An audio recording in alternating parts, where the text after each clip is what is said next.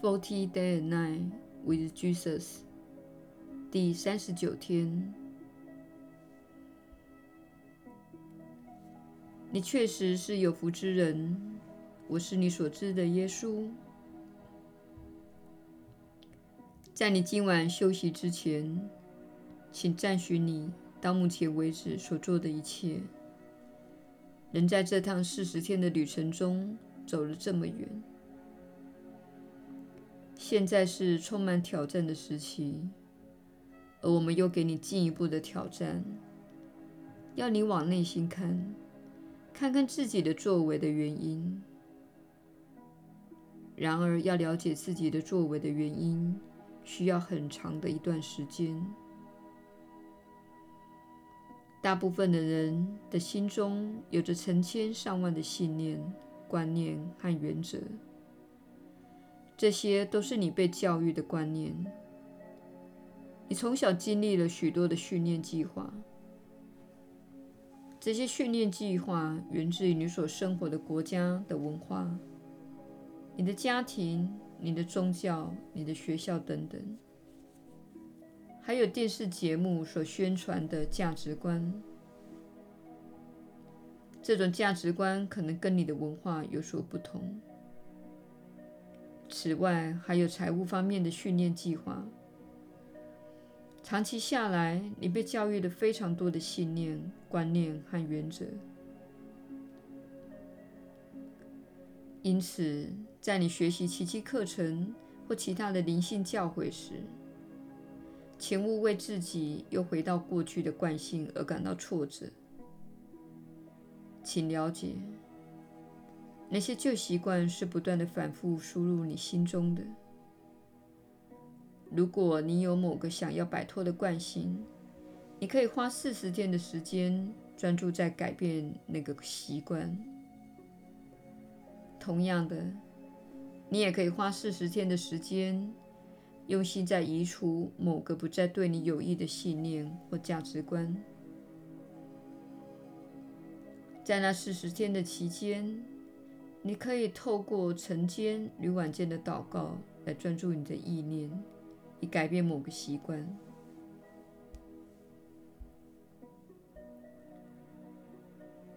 我们带领你的这段四十天的学习，是给予你一种整体上的振动频率的调整，以及整体上觉知的调整。但如果你有某个你特别想要改变的习惯，你可以用四十天的时间致力于改变它。比如说，你可以将你想要改变的习惯放入我们之前给予你的课题及反省的问题中，作为你的学习内容。比如说，如果你有饮食失调的问题，你可以在我们请你写下你所重视之物的问题中，写下你所重视的食物，或是跟食物有关的活动，像是家庭聚会或某个节日等。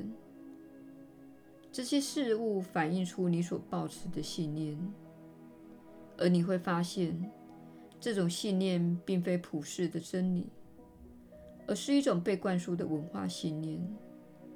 其他国家并没有这种信念。意思是，这是可以选择的，你可以放下这种信念及其延伸的行为。所以，这是我们今天想要给予你的建议。你可以用四十天作为一个疗程，帮助你专注及疗愈你人生中的某个部分。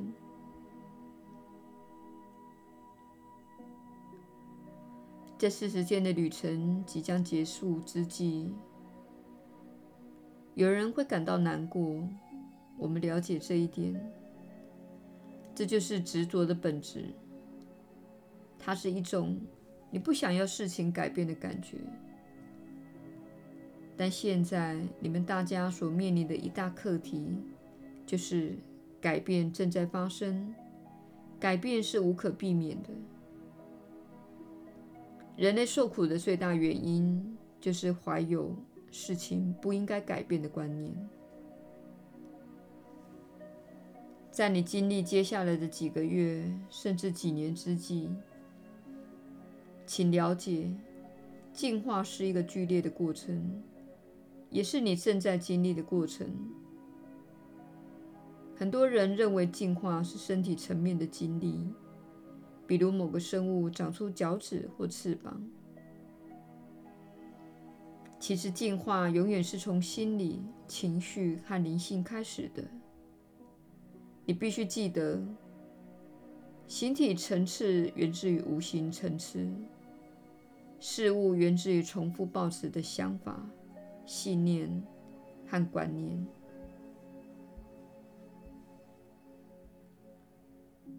因此，在你经历你们社会的巨大转变之际，你坚定地抱持你想要的想法、信念和观念是加倍重要的。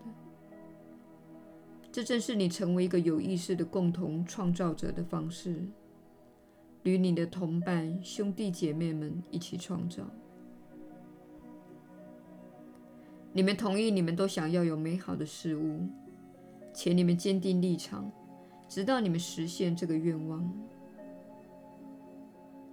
如果你们没有马上实现，请勿感到幻灭。别忘了，幻灭的意思，它意味着你相信幻想。事实上，你有权利及能力可以将美善、友爱及仁慈的事物带入你的经验中。然而，要达到这个目标，你必须先持有美善、友爱及仁慈的振动频率，不只是言语和行为上，还包括你对每件事情的想法和感觉。意思是，你必须善待自己，对自己感到美好，而不是针对他人。你们社会中有一种观念，就是只要你善待他人，一切就值得了。但是你厌恶自己，而你认为这无关紧要。须知，显化为你眼前的人事物的振动频率，乃是源自于你的内心，而非你表面的笑容或是内外不一的行为。外在的事物乃是源自你内心隐藏的世界，也就是你的想法、恐惧、焦虑和批判。不妨想象，如果每个人都可以听到你的想法，都可以知道你是如何看待他们的话，他们仍会喜欢你吗？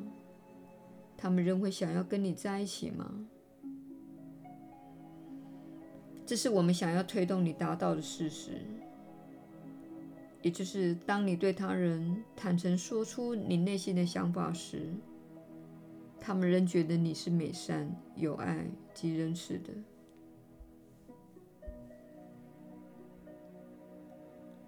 我们知道很多人的内心并非如此，大部分的人并没有觉察到这一点。当你感觉很糟时，你往往怪罪他人或你的身体。请务必了解，你是创造者，且你与这个星球的其他人一起创造。这是一个非常好的时机，你们可以形成一个有爱的、富同情心的群体。这也是我们鼓励传讯人建立一个耶稣传讯社群的原因，好让志同道合的人可以集结在一起，分享彼此如何掌握自己的心灵，如何享受自己的人生，以及一些正面的故事。所以我们鼓励你加入这类的社群，建议你拥有一个美好且温柔的地方，可以敞开及真诚地分享你的灵修经验，并获得一些启发和鼓励。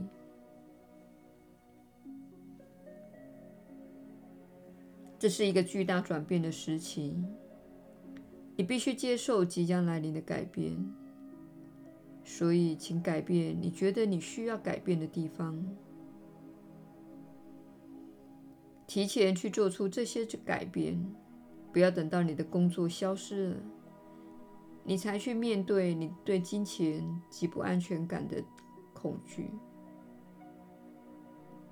不要等到银行关门了，你才决定如何处理你所做的投资。不要等待未来再去种植你的庭院，现在就为下一季的种植做好准备，像是购买种子、预备土壤等。请主动积极，勿再耽搁，享受你将搭乘的这趟急流。我是你所知的耶稣，我们明天再会。